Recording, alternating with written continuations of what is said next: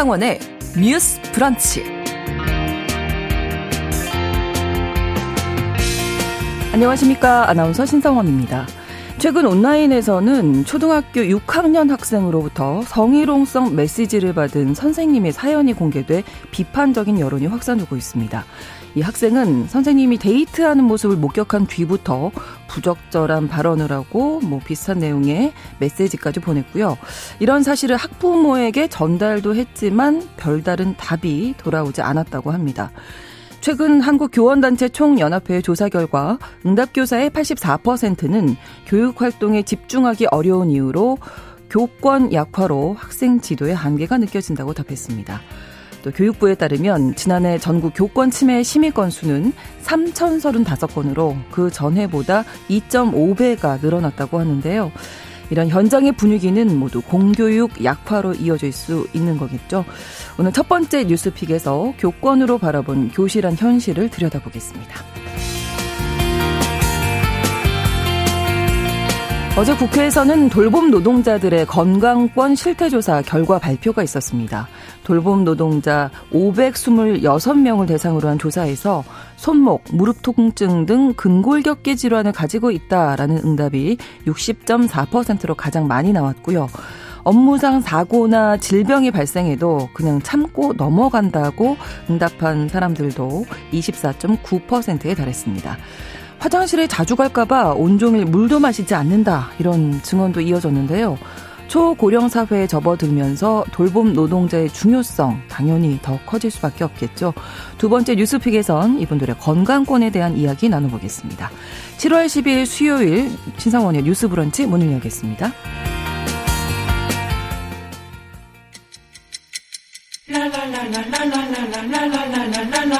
듣고 공감하고 진단합니다. 우리 사회를 바라보는 새로운 시선. 신성원의 뉴스 브런치 뉴스 픽. 뉴스 브런치 청취자 여러분과 함께 소통하면서 만들어갑니다. 실시간으로 유튜브 생방송 보실 수 있고요. 여러분의 의견 기다리고 있습니다. 짧은 문자 50원, 긴 문자 100원이 드는 샵 9730, 우물정 9730번으로 보내실 수 있고 또 라디오와 콩 앱으로도 많이 참여해 주시기 바랍니다. 수요일의 뉴스픽은 시사인 임지영 기자, 강전의 변호사 두 분과 함께합니다. 어서 오세요. 예, 안녕하세요. 네, 안녕하세요. 자, 첫 번째 뉴스픽 교권에 대한 이야기 나눠보겠습니다.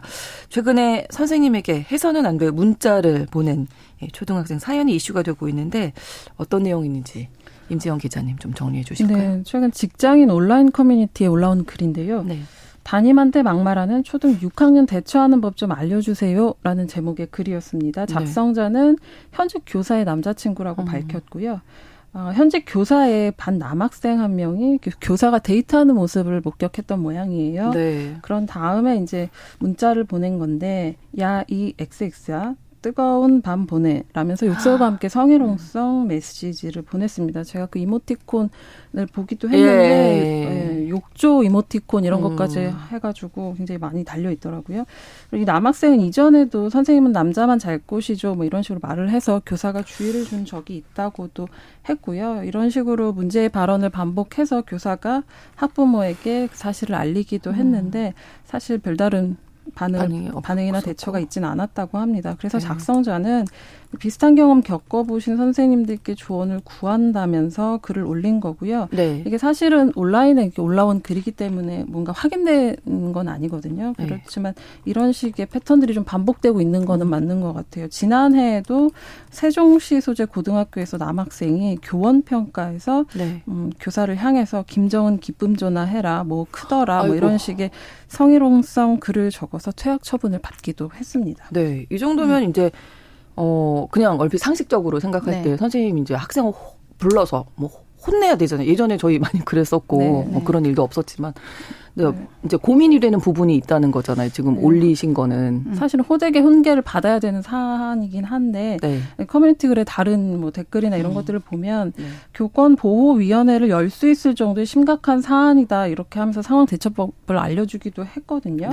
네. 교권보호위원회 같은 경우는 교권 침해됐을 경우에 교사를 보호 조치하고 네. 학생이 그 가해자일 경우에는 뭔가 특별 교육이나 심리 치료, 봉사, 출석 정지 같은 처분이 가능하기도 한데 이런 걸 열면서 이런 조언을 하기도 했어요. 정신과 진료소로 병가를 쓰면서 남은 6개월을 보내는 방법이 제일 현실적인 대책일 음. 것 같다. 아. 빨리 그걸 알아봐라. 이렇게 조언을 할 정도로 피하는 게 상책이다. 이런 식으로 아. 소극적으로 네, 대처를 음. 하라고 얘기를 해 주었어요. 문자 내용을 살짝 이제 공개를 해 주셨는데 이제 보신 분들도 계시겠지만 네. 이게 이제 초등학생이 선생님께 보낸 거잖아요. 그렇죠. 근데 그게 아니라 예를 들면 이게 음. 회사 동료라든지 이제 어른들 사이에서 있다. 그러면 이게 음. 처벌 수준 되는 건가요? 어, 이 문자 메시지 보신 분들은 알겠지만 여기서 이제 뭐 뜨밤이라든지 이런 네. 표현뿐만이 아니라 선생님한테 비읍시옷이라는 음. 표현을 또 쓴 게 있어요. 네.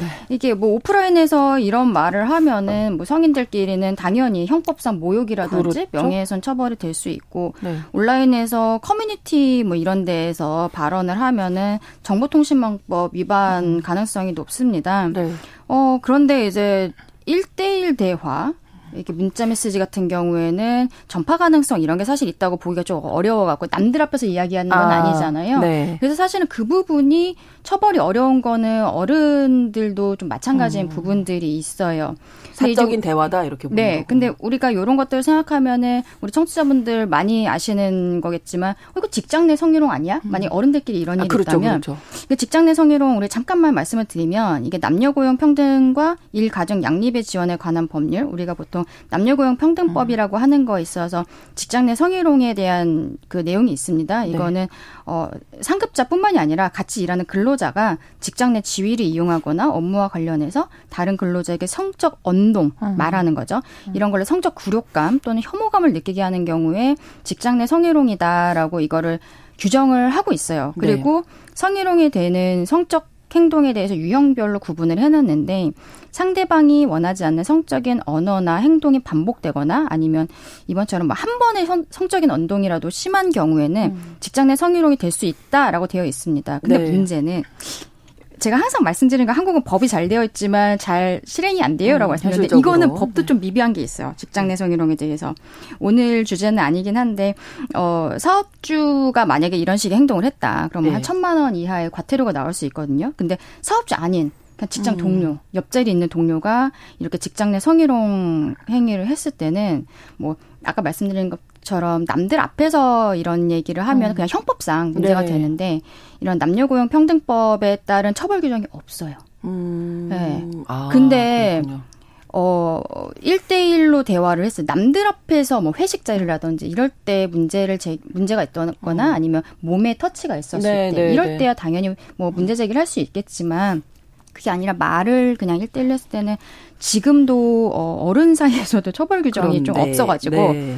네. 이런 처벌 규정은 뭐 직장 내외를 불문하고 음. 어, 남녀고용평등법보다도 다른 법률에 일괄적으로 규정하는 게 바람직하다 네. 이러한 이야기들도 있기는 합니다. 이제 초등학생이 선생님한테 이런 문자를 보냈단 말이에요. 그럼 네. 이거 이 아이를 어떻게 좀 가르치고 해야 음. 할 것인가 이제 어른들이 고민을 해야 할 부분인데 이 사연을 두고 교총도 입장을 밝혔다고요? 네, 교총은 교사가 어린 학생에게 두 넘은 성희롱을 당해도 아동학대 신고가 두려워서 지도를 꺼리는 현실이 음. 개탄스럽다 아. 이렇게 얘기했고요. 국회는 네. 무분별한 아동학대 신고로부터 교사를 보호할 수 있도록 초중등교육법 개정에 즉각 나서야 한다고 밝혔습니다. 이번 사안을 두고 아동학대 신고 이게 갑자기 나오잖아요. 네, 네. 아, 그런데 이제 앞서서 좀 소극적으로 대처를 한 부분이 있는데 이제 적극적으로 대처를 했을 때 바로 보복성 아동학대 신고가 들어갈 수 있다 이런 우려 음. 때문인 것으로 음. 보여요. 선생님이 아이한테 어뭐 이제 약간 좀 훈계를 하시거나 네네. 좀그 혼내시면 그, 이렇게 된다는 거죠. 네네. 왜냐하면 그 사안들을 보면 아동학대 신고 접수된 사례 같은 것들을 보면 사실 충분히 가능한 일이라는 짐작도 들거든요. 네. 그러니까 교총이 발표한 접수 사례 같은 걸 보면 교사가 싸우는 아이를 말리다가 세게 붙잡았다고 해서 아동학대 신고가 음. 들어가기도 하고 또 음. 편식하지 말고 골고루 먹으라고 했다고 물론 어떤 교사 일방의 주장일 수 있지만 또 친구를 괴롭히는 아이를 앞줄에 앉혔다고 신고당한 케이스들이 보고가 되고 음. 있거든요.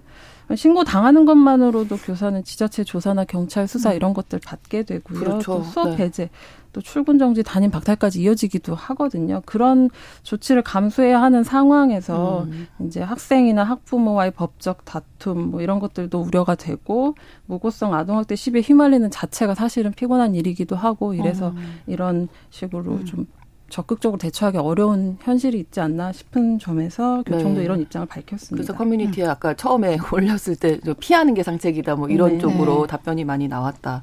좀 이해가 가는 부분도 있는데 저희가 그 5월에도 이런 어, 내용 한번 다뤘었거든요. 교권 관련해서 교원단체들이 조사한 내용 전해드렸었는데 최근에도 이 비슷한 조사가 네. 있었다면서요? 네, 세계일보가 한국 교원단체 총연합회와 공동으로 네. 지난 5일에서 8일 사이에 고 등학교 교사 현직 교사 872명을 대상으로 설문 조사를 했는데요. 네. 이 응답 교사의 그 83.9%가 교육 활동에 집중하기 어렵게 만드는 요인 여기 두 가지를 선택을 할 수 있게 해놨습니다. 근데 네. 그 중에 제일 큰 게 교권 약화로 인한 학생 지도 한계. 이게 제일 컸던 거예요. 그리고 이따가 다시 말씀드리겠지만 수업 외에도 업무가 과중하다는 음. 부분이 65% 그리고 학부모의 과도한 민원 이게 23%또 열악한 경제적 처우가 한 17% 정도의 순으로 결과가 나왔습니다. 어 아까 임 기자님 말씀하셨지만 교총 측에서도 뭐라고 이야기를 하냐면 수업 방해라든지 이렇게 학생이 어떤 문제가 음. 있는 행동을 해도 학교 학교 선생님들이 제재할 방법이 없고 괜히 적극 지도했다가 무차별적인 항의, 악성 민원 음. 그리고 또 문제가 되는 아동학대 신고 아. 요것만 당하는 무기력한 교권이 교원의 자존감을 무너뜨리고 있다라고 이야기를 하고 있습니다. 네. 그 저기 스승의 날 5월에 스승의 날이 있을 때 그때도 네네. 네. 교총에서 조사를 했었거든요. 그렇죠. 어, 5월에는 교사 6,700명 굉장히 많은 분들을 조사를 했었는데 교직 생활에 만족한다는 응답이 23%밖에 안 돼요. 네. 음. 그런데 이게 교총이 거의 매년 이거 관련 설문들을 하는 것 같은데요. 네. 이게 역대 최저치였다고 합니다. 음, 2006년의 경우에는 선생님이 교직 생활에 만족한다는 응답이 67%였어요. 근데 어, 이번에 올해 했던 거는 23%에 그쳤다라는 거. 예. 네. 그리고 만약에 다시 태어나도 음. 교직을 선택하겠냐라는 응답도 20%, 딱 20%가 네. 나왔는데요. 이것도 역시 역대 최저를 기록하였습니다. 이렇다 보니까 이제 스스로 교직을 떠나는 선생님들도 많으시다는 통계도 있던데요. 네, 요거에 대해서 잠깐 말씀드리면 아, 선생님들이 과중한 업무, 뭐 열악한 환경 이런 거에 대한 지적도 좀 있었는데요. 네.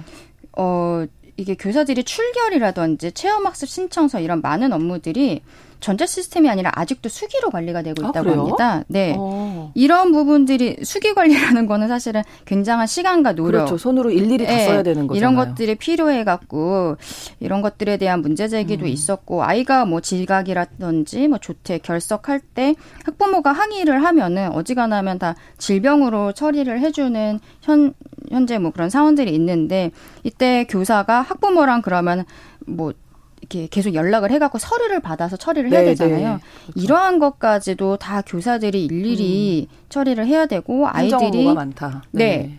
아이들 에게 교육청에서 교육용으로 나눠준 스마트 기기가 뭐 충전을 한다든지 고장이 음. 난다든지 이런 것도 다 교사가 해야 되고 뭐 학교에서 심지어 에어컨 필터의 관리도 지금 교사들이 하고 있다고 합니다. 아, 그러니까 네. 학교에 이제 시설 아. 관리하시는 분들이 대부분 있기는 한데요. 그 시설 관리하시는 분들은 큰 틀에서 하는 것들을 보고 보통 이 학교 교실 내에서는 담임 교사가 아, 담당을 해서 하고 있는 것으로 네, 하시고 예 그런 아. 것으로 보입니다. 그래서 현재 교사는 뭐 가르치는 사람이 아니라 학교에서 일어나는 모든 일을 처리하는 사람이다. 네. 이런 이야기들도 교사들 사이 사이에서 좀 자조적으로 나오고 음. 있다고 그렇게 합니다. 저도 어릴 때 꿈이 선생님이었거든요. 아, 네. 근데 어 이런 얘기 들으니까 또 네. 많은 생각이 드는데 스스로 이제 그만두시는 분들이 짧은 연차에 더 많으시다면서요? 네, 일단 전체적으로도 많고요. 네. 그 저연차 교사에서도 이탈이 많은데요. 한국교육개발원에 따르면 교사 명예퇴직이 2005년 879명에서 2021년에 6,594명으로 7.5배 늘었거든요. 네. 그러니까 아예 그 정년을 마치지 않고서 예, 일찌감치 예. 그만두시는 분들이 그렇게 많다는 거고요. 특히 5년 미만 저연차 교사 이탈도 보이고 있습니다. 국회 교육위원회 소속 권은희 국민의힘 의원실이 교육부하고 그 각 시도교육청 로부터 제출받은 자료에 따르면은요. 2017년부터 2021년 5년 동안 전국 국공립 초중고 퇴직 교사가 4만 7,936명인데 지난해 3월부터 올해 4월까지 최근 1년만 봤을 때 퇴직한 네. 5년 미만 교원이 589명이래요. 근데 그 전년도에는 303명이었거든요. 아, 그러니까 두 배 정도 사실은 네, 상승한 네. 수치라고 볼 수 있죠. 저는 이거 지금 임 기자님 말씀하신 수치를 보면은 작년, 재작년 이때쯤에는 잠깐 조금 선생님들 그만두시는 게 줄어들었거든요. 네. 저는 그게 아마 코로나 때문에 음. 비대면 수업이 있어서 아, 그렇죠. 네, 네, 비대면 수업을 하다 보니까 좀 아무래도 민원이라든지 음. 이런 것들이 좀 줄지 않았을까. 그게 좀 아무래도 그럴 수 있겠네요. 네, 네. 있었을 거란 생각이 네, 들고 요즘 취업이 그렇게 어려운데 선생님들이 그걸 모르시는 게 아니잖아요. 음. 힘들게 교사 그 그렇죠. 시험 봐갖고는 들어오신 분들이 그만둔다는 거는 그만큼 어렵다는 이야기다 네. 그렇게 보입니다. 예전을 돌아보면 뭐 교실에서 학생들 좀 과학에 대한 선생님들이 좀 있긴 있으셨어요. 그렇죠. 우리 때는 네. 학생 주임 선생님들이 네네 네. 뭐 그런 기억도 떠오르긴 하는데 이제는 뭐 학생도 그렇고 부모님 눈치를 선생님들이 보신다 이런 얘기인데 음. 이게 그냥 일부의 문제를 치부하기에는 현실적으로 좀 많다. 네. 이렇게 볼수 네. 있겠죠. 우리가 여기에 대해서 뭐 교권 무너졌다 이야기를 네. 우리 방송에서도 사실 여러 차례, 여러 차례 했었거든요. 네. 근데 요즘에는 이 교권 침해에 있어서 선생님들 상담 사례가 학부모에 의한 교권 침해가 음. 제일 많습니다. 아. 그래서 작년에 교총에 접수된 교권 침해 상담 사례가 520건 정도 있었는데 그 중에 46.3%가 학부모에 의한 교권 침해였다라고 음. 지금 답변이 나오고 있어요. 네. 학생은 64건입니다. 그렇군요. 그러니까 우리가 오늘은 뭐 좀 특, 특이한 이제 학생이 선생님한테 문자 메시지를 보낸 네. 것들이 있지만 일상적으로 이루어지고 있는 것들에 있어서는 학생보다는 학부모에 의한 것들이 더 많다. 이런 것들을 볼 수가 있고 그래서 교사들은 학부모가 교사에게 이제 무차별적인 민원을 제기를 하고 어, 아동학대로 신고하겠다면서 협박하는 사례가 많다라는 답변을 하기도 했습니다. 그래서 이러한 계속되는 폭언 이런 것들에 있어서 정신과 치료 받는 선생님들도 네. 음. 많습니다. 이게 어, 좀 그게 있어요. 나중에 뭐 소송 같은 걸로 가거나 이랬을 때 결국에는 선생님들도 제출하실 증거 같은 게 이렇게 많지는 않잖아요. 그렇죠. 왜냐면 우리 교실 안에 뭐 CCTV도 그럼요. 없고 네, 이러니까. 네. 그래갖고 선생님들이 어떠한 증거 확보 차원에서라도 정신과 진료를 받으시는 것들이 좀 있는 것 같아요. 그래서 이번에 그 뜨밤번에 요 사건에 있어서도 임 기자님이 아까 그 잠깐 네, 소개를 네. 해주셨는데 댓글로 요거를 어 도와주신다고 써주신 아마 음. 그분이 현직 교사이신 것 같아요. 정신과에 가보라고 음.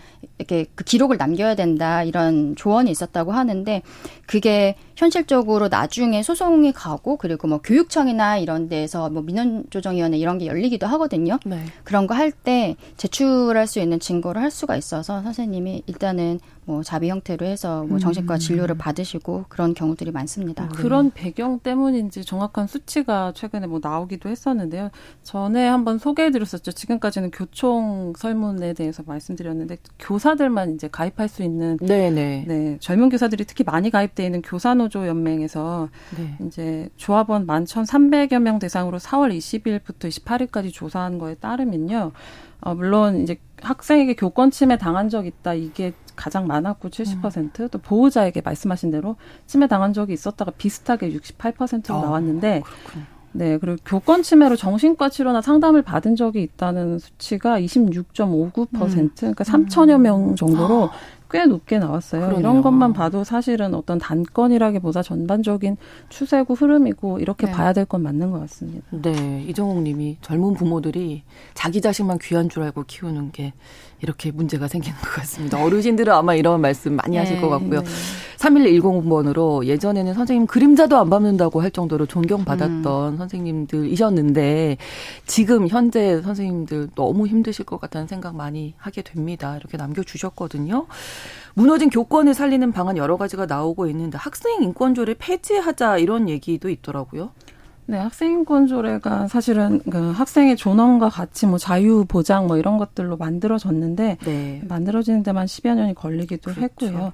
그래서 이제 체벌 금지나 두발 자유와 뭐 야자 강제가 안 되고 뭐 이런 것들에 어, 이런 것, 것들의 배경이 되었죠. 근데 서울시의회에서는 지금 현재 폐지 조례안이 발의된 상태고요. 네. 충남도 그 의회에서 청구인 명부를 검증하는 중입니다. 그러니까 빠르면 9월 회기에서 조례안이 발의될 예정이고요. 전국 여섯 개의 그 시도 교육청에서 학생인권 조례를 제정해서 시행하고 있는데요. 교육감 성향이나 뭐 의회의 어떤 어, 성격에 따라서 이제 좀 변화가 있는 음. 그런 요인으로 보입니다. 그래서 국가인권위원회가 서울시 의장하고 충남도 의회 의장 에게 학생인권 조례를 존치하는 게 바람직하다는 의견을 표명하기도 했는데요. 네. 이유로 보면 학생인권 조례 폐지는 헌법과 국제인권 규범의 인권보장 요청에 반한다는 그런 근거를 대고 있습니다. 네. 음. 교권 보호할 뭐 여러 정책 현장에서도 많이 제시가 되고 있잖아요. 네. 어 여기에 있어서 선생님 그 교사의 정당한 생활 지도권을 보장하라 음. 이러한 이야기들이 굉장히 강하게 나오고 있습니다. 이 얘기가 나온 건 사실은 어제 오늘의 일은 아닌데요. 네. 그런 어떤 그런 무분별한 아동 학대 신고 네. 그리고 네. 악성 민원에 교실이 무너졌다 이렇게 선생님들이 주장을 하면서 아동 학대 면, 면책권을 주는 초등 초, 왜 이렇게 발음이 안 되죠? 초중등 교육법 개정안 통과들을 어, 촉구를 하고 있습니다. 네. 어, 결과적으로 선생님들은 강력한 교권보호 입법, 그리고 고의 중과실 없는 생활지도 면책권 부여에 대해서 주장을 하고 계시는 건데요. 여기에 관련해서도 당시에 설문조사를 했는데, 정, 전체 응답자의 심지어 96%가 정당한 교육 활동, 음. 생활 지도는 민형사상 면책권을 부여해야 한다라고 답변이 왔습니다. 교사들이 고의 중과실 없는 교육 활동, 생활 지도에 법적 면책권을 부여해야 된다는 게 42%, 신고만으로 교원을 직위해제 처분하는 절차가 개선돼야 된다. 음. 이 부분이 21%가 나왔어요. 이것도 굉장히 중요한 부분이라고 생각하고요. 네, 네. 교육활동과 연관된 아동학대 신고권에 대해 경찰 단계에서의 수사 종결권이 필요하다. 이렇게 얘기하신 분들도 11% 정도의 어가 될 정도로 꽤 많은 분들이 음. 교사들 분들이 여기에 대해서 문제 제기를 하고 있습니다. 일단은 아동학대 같은 게 신고가 들어오면 선생님과 학생에 대해서 분리가 되고 이게 결과가 나올 때까지 선생님을 선생님이 나중에 뭐 무혐의가 된다고 해도 이미 네. 어 분리되면서 선생님은 거의 직위해제 상태가 돼 버리고 음. 이런 것들이 있어서 여기에 대해서 신속한 수사 그리고 네. 좀 빠른 빨리 이게 처리가 돼야 되겠다라는 이야기들이 계속 있는 건데요. 네. 학생인권 조례가 어 좀 아까 우리 임 기자님 얘기해 주셨지만 교권보 조례도 지금 제정을 추진하고 음. 있는 곳이 있습니다. 네. 경남에서는 경남 경남도 교원단체 총연합회가 경남 도의회와 함께 교권보 조례를 그 제정 추진한다고 어저께 밝혔거든요. 어, 지난 13일부터 30일까지 선생님들을 대상으로 여기에 대한 설문조사를 진행을 했는데 그 경남도에서 선생님들이 한 3,400명 정도 참여를 하셨다고 합니다. 그래서 교권 조례 교권보호 조례 제정 촉구에 대한 의견이 어떤가라는 질문에 선생님들의 99.3%가 찬성 의견을 보이셨어요. 네. 네. 여기에 대해서는 답변 이유가 교사의 수업권과 인권을 보호하기 위해가 60% 음. 그리고 학교 교육 정상화를 위해가 31%에 달하는 상황인 거죠. 결국에는 교권 하락 그리고 사계절로 인한 가장 심각한 문제가 뭐냐라고 물어보니까 선생님들의 거의 60%가 학생 생활 지도 자체를 기피하고 네. 관심 자체가 떨어진다. 음. 이렇게 답변을 하신 거예요. 네. 결국에는 우리가 어, 교권에 대한 이야기를 방송에서도 여러 차례 이야기를 하고 있는 게 선생님들도 급여를 받고 본인의 노무를 제공하시는 한 근로자의 한 음. 형태거든요. 그런데 이 근로의 형태가 사실은 특수한 거죠. 그냥 일반적으로 일을 한다라기보다는 어떠한 인격체, 학생들을 키워나가는 전인적인 교육을 한다는 것이 그 교육의 목적 아니겠습니까? 그래서 우리가 계속 교사들의 인권이라든지 음. 이 근무 환경에 대해서 다른 근로자들에 비해서도 좀 우리 방송에서도 많이 다루고 언론에서도 많이 다루는 거는 네. 그런 부분인데요. 결과적으로 지금 이 얘기가 나온 지가 꽤 오래됐는데 네. 잘 처리가 안 되고 있어요. 그러니까요. 네. 어떻게 보면 교권과 학생 인권이 대척점에 있는 게 아니잖아요. 그렇죠. 교권을 세운다고 해서 학생 인권이 뭐 침해당한다거나 반대 그런 상황이 아닌 건데 둘둘 다 존중돼야죠. 예. 네. 그런 쪽으로 우리 교육 현장에 좀 변화가 있었으면 좋겠는데 못다 하신 말씀 잠시 후에 하도록 네. 하고요. 이부 뉴스픽에서 바로 이어가겠습니다. 11시 30분부터 일부 지역에서 해당 지역 방송 보내드리겠습니다.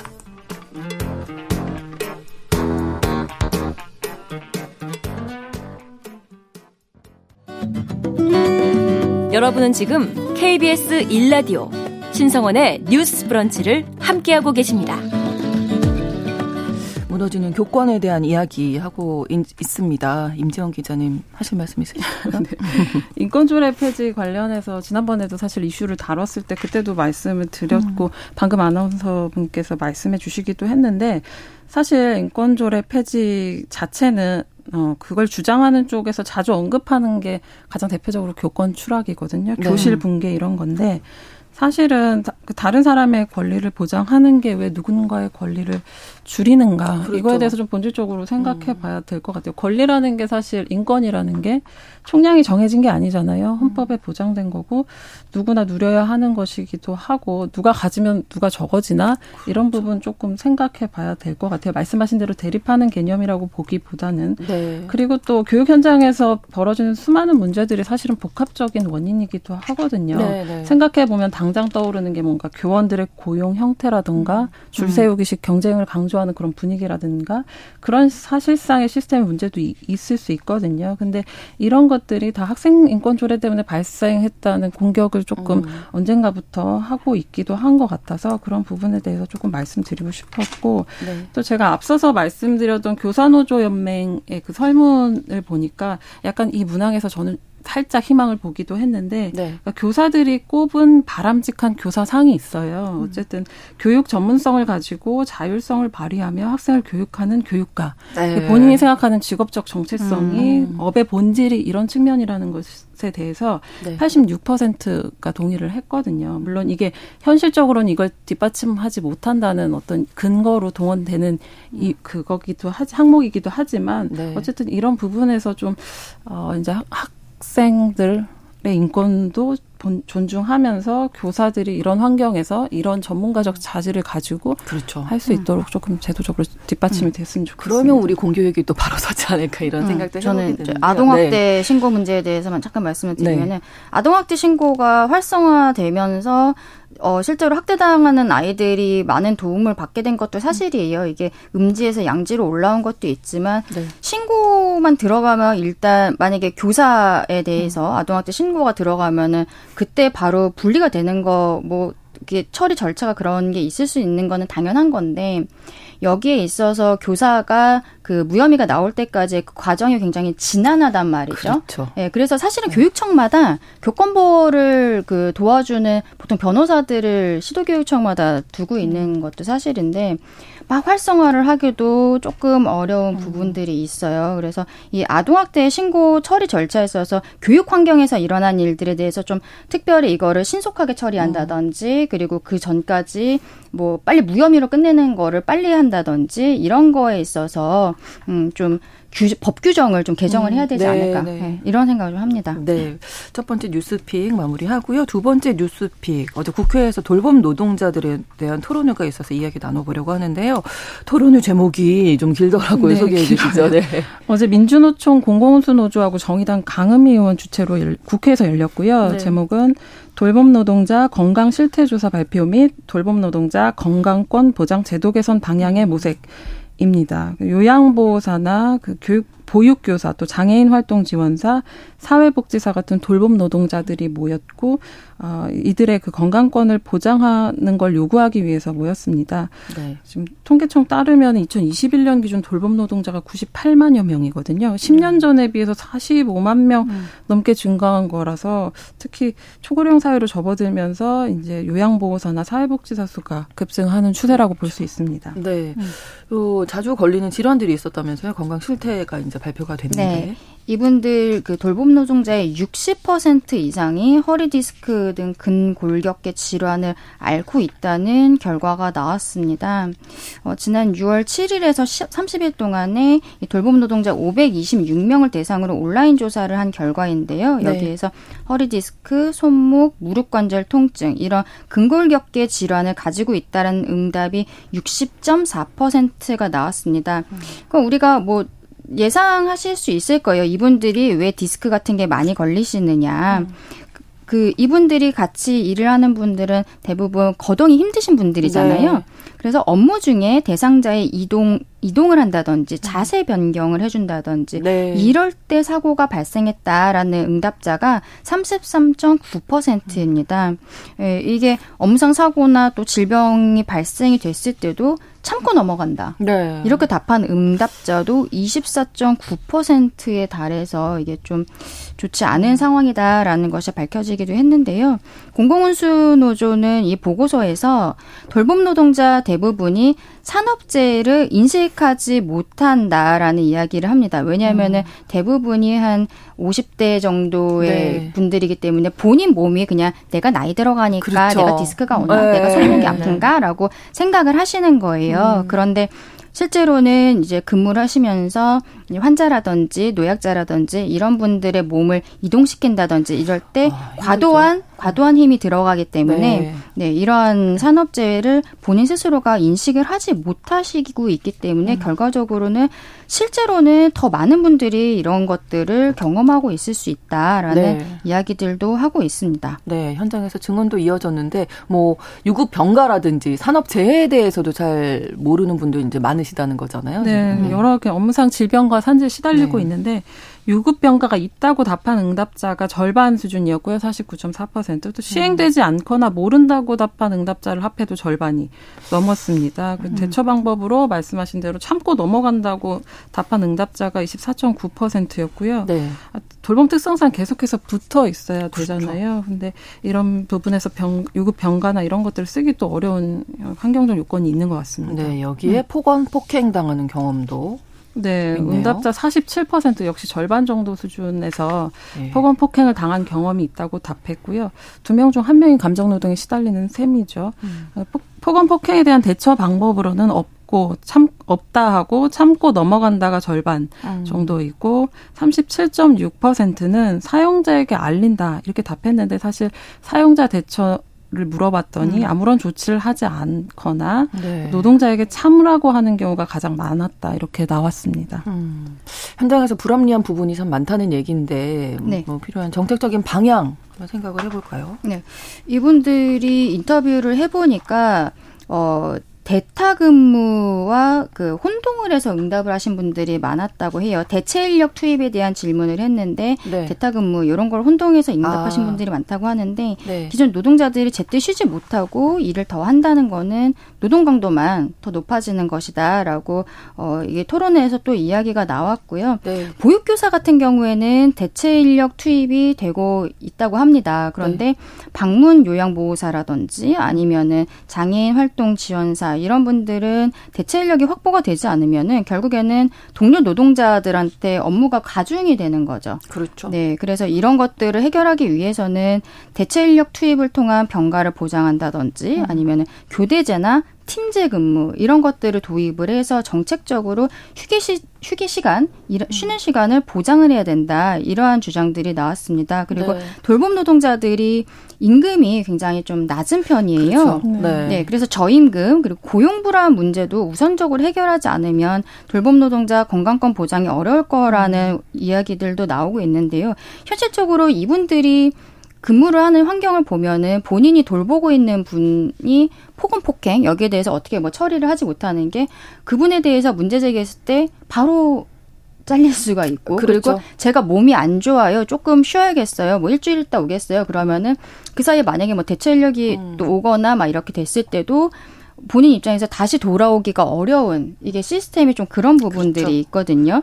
그렇기 때문에 업무상 사고나 질병이 발생해도 잘릴 수 있기 때문에 음. 본인이 해고될 수 있기 때문에 이를 숨기는 경우들이 종종 발생을 하는 상황이죠. 그래서 네.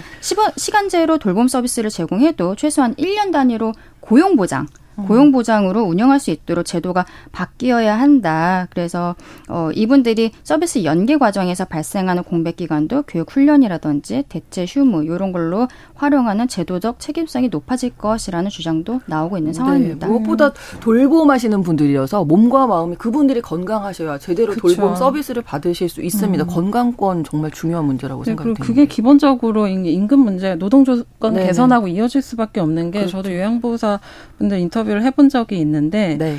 되게 거의 유일하게 접촉하는 대상인 경우도 너무 많고 그렇죠. 그렇거든요 네. 근데 그분들이 이렇게 공통적으로 하는 얘기가 어, 질 높은 돌봄을 위해서 이제 화장실 갈 시간이 없을 정도로 뛰어다녀야 하는데 사실 진심이 우러나오는 서비스는 일손 없이는 불가능하다는 거거든요. 음, 그래서 네. 이 노동 조건 개선하고 건강권 보장이 함께 진행돼야 되는 부분인 음, 것 같습니다. 네, 전체적으로 좀 뭐 맞벌이 시대고 우리 사회가 초고령 사회로 접어들기 때문에 돌봄 노동자 뭐 절대적으로 필요한 서비스고 필요한 부분인데 우리 사회 인식, 제도가 좀 뒤따라가지 못하지 않나 이런 생각 네. 들고요. 앞으로 좀 많은 변화가 있어야 할 것 같습니다. 수요일의 뉴스픽 여기서 마무리하겠습니다. 시사인 임지영 기자, 강전의 변호사 두 분과 함께했습니다. 고맙습니다. 네, 감사합니다. 감사합니다.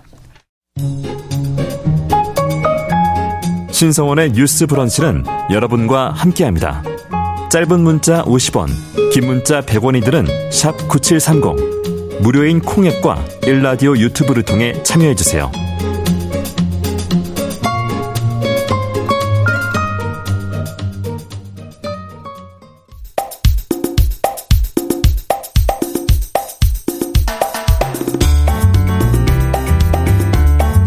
청년들의 시각으로 우리 사회를 진단합니다. 뉴스 브런치 MZ 데스크. 이 시대를 살아가는 청년 여성들 우리 사회를 어떻게 바라보고 평가할지 MZ 데스크에서 들어보겠습니다. MZ 세대의 트렌드를 쉽고 빠르게 전달하는 미디어 캐릿의 이시은 에디터 나오셨고요. 안녕하세요. 안녕하세요. 그리고 새로운 얼굴이 나오셨어요. 네. 캐릿의 김희연 에디터 오늘 나오셨습니다. 네, 안녕하세요. 안녕하세요.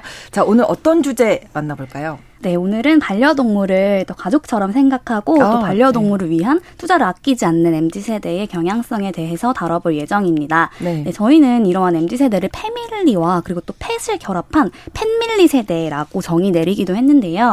펫밀리. 네, 아. 네, 실제로 반려동물 인구 그리고 또 반려동물권에 관심 도가 굉장히 증가를 하면서 매년 음. 관련 제도가 또 개선이 되고 있고요. 네. 그리고 문화나 마케팅 그리고 또 신제품 또한 색다른 게 굉장히 많아졌는데요. 음. 그래서 과연 mz 세대가 요즘 반려동물에 대해 얼마나 관심을 갖고 있는지 네. 또 예전과는 어떤 것들이 달라졌는지에 대해서 알아볼 예정입니다. 그러니까 펫밀리라고 할 정도로 정말 네네. 가족처럼 생각하는 거잖아요. 네, 맞아요. 어느 정도인가요? 아, 네. 대한의 20대 연구소가 지난해 네. 발표한 관계 커뮤니케이션 보고서에 따르면 네. 반려동물이 배우자를 대체할 수 있을까요? 하는 음. 질문에 네. 지세대 그러니까 지난해 10대 20대였던 음. 응답자의 31.3%가 대체할 수 있다. 라고 오. 응답한 것으로 나타났어요. 네. 심지어 반려동물이 자녀를 대체할 수 있다고 생각하는 지세대 비율은 음. 무려 42.5%에 달했습니다. 오. 이는 다른 세대보다 10%포인트 이상 높은 수치였는데요. 네. 동물이 가족의 부속물이 아니라 전통적인 가족 구성원을 대체할 수 있는 존재라는 인식이 음. 생긴 겁니다. 그렇군요. 네. 사실 예전에는 애완동물이라는 단어가 흔하게 쓰였는데 네. 최근에는 반려동물이라는 단어가 그렇죠. 더 많이 사용되고 있다는 점에도 이러한 인식 변화가 담겨 있다고 볼 수 있는데요. 네. 반려동물의 개념이 본인이 소유하고 키우는 음. 동물에서 함께 음. 사는 가족으로 그렇죠. 바뀐 것이죠.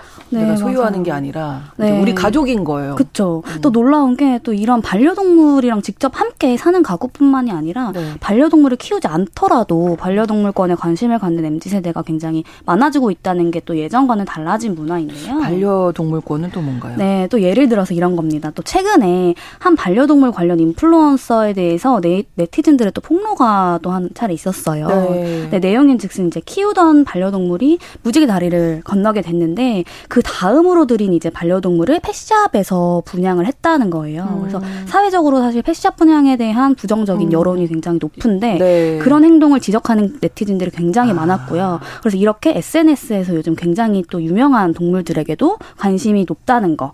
왜 요즘 강아지 인플루언서들이 굉장히 많잖아요. 아, 그래요? 저 처음 들어봤어요. 강아지 네. 인플루언서요? 맞아요. 막 팔로워가 막 1만이 넘고 2만이 넘고 하는 이제 인플루언서들이 있는데 와. 또 귀엽고 예쁜 모습들을 영상으로 찍어서 이제 올리고 네. 이제 그걸 시청하는 분들이 굉장히 많아요. 근데 그런 모습들을 보고 힐링을 하면서도 한편으로는 네. 또 챌린지용으로 좀 여러 번 같은 동작을 아. 또 반복시키는 게 아니냐라는 거 아니냐. 네네 그런 얘기죠. 걱정 어린 또 시각으로 바라보는 음. 이들이 많은 거고요. 네. 또 좋은 환경에서 자라고 있는지를 또 멀리서나마 신경 쓰는 이들이 굉장히 많아지고 있습니다. 네 반려동물에 대한 관심이 이렇게 높아지다 보니까 관련 용품이라든지 음. 또 색다른 음식 시장도 많이 활성화되고 있다고요? 네. 반려동물이 먹는 펫푸드의 모양과 재료가 나날이 발전하고 있는 건데요. 네. 이제는 사람이 먹는 음식과 한눈에 구별이 되지 않을 정도로 네. 화려하고 맛있어 보이는 식품들이 출시되고 저 있습니다. 저 강아지 안 키우는데 한번 결제할 뻔했어요.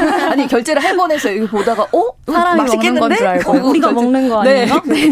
어, 아니더라고요. 네. 우리나라 pet food 시장 규모가 네. 지난해 약 1조 2천억 원대 규모로 와. 커졌고요. 이게 매년 꾸준히 증가하는 추세라고 합니다. 네. 요즘 특히 인기 있는 pet food로는 네. 반려동물용 케이크가 있는데요. 아, 그래요. 네, 쌀가루나 오. 고기, 고구마, lacto-free 우유 등을 활용해서 강아지나 고양이가 먹을 수 있도록 만든 아. 케이크예요. 예전에는 뭐 이런 거 먹이면 안 된다고 어, 저 예전에 키울 때는 네. 사료만 네. 주고 그랬었는데 맞아, 사람 맞아. 먹는 거 주지 말라고. 맞아. 이제 이제 재료를 좀 다양하게 아, 활용을 해가지고 그렇구나. 먹을 수 있도록 만든 케이크가 만들어지고 있고요. 네. 이제 SNS를 살펴보면 네. 많은 10대, 20대가 반려동물의 생일 때 이런 케이크를 준비해서 음. 가족끼리 파티를 열고 있더라고요. 예, 예.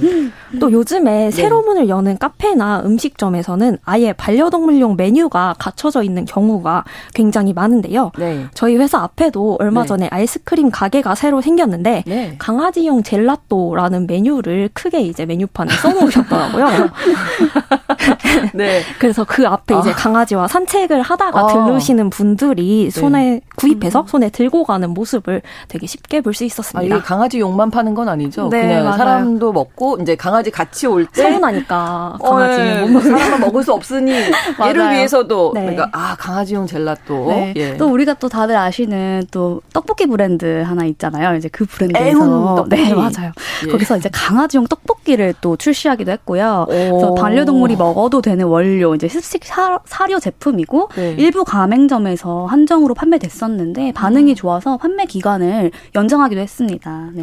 또 그런가 하면 또 고양이랑 함께 먹을 수 있는 피자를 선보이는 브랜드도 있고요. 네. 또 별다방에서는 또 작년에 반려동물이랑 함께 이용할 수 있는 점포를 하나 열었어요. 그래서 아. 반려동물을 테마로 한 공간이 마련된 매장이 국내 별다방에서는 또 최초라고 하는데요. 그렇군요. 네, 그리고 또 퍼푸치노라고 또 사람들이 먹는 프라푸치노 아시죠? 네. 그거를 또 이제 강아지가 먹을 수 있게 또 만든 네 그런 프랜차이즈 어. 카페도 있고요. 또 이렇게 다양한 서비스를 또 이제 F&B 브랜드에서 이제 출시를 하고 있는데 음. 제가 만약에 이제 반려동물이 있다면 정말 이런 상황이 또 재미있고 음. 또 반갑고 또 만족스러울 네. 것 같습니다. 어.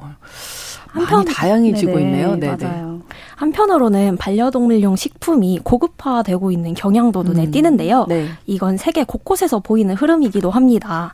지난해 미국 캘리포니아주 샌프란시스코에 반려견을 위한 레스토랑이 네. 문을 열기도 했어요. 어. 이곳에서는 유명 레스토랑에서 경험을 쌓은 셰프가 만든 약 10만 원대의 강아지 아. 전용 코스 요리를 판매하고 있다고 해요.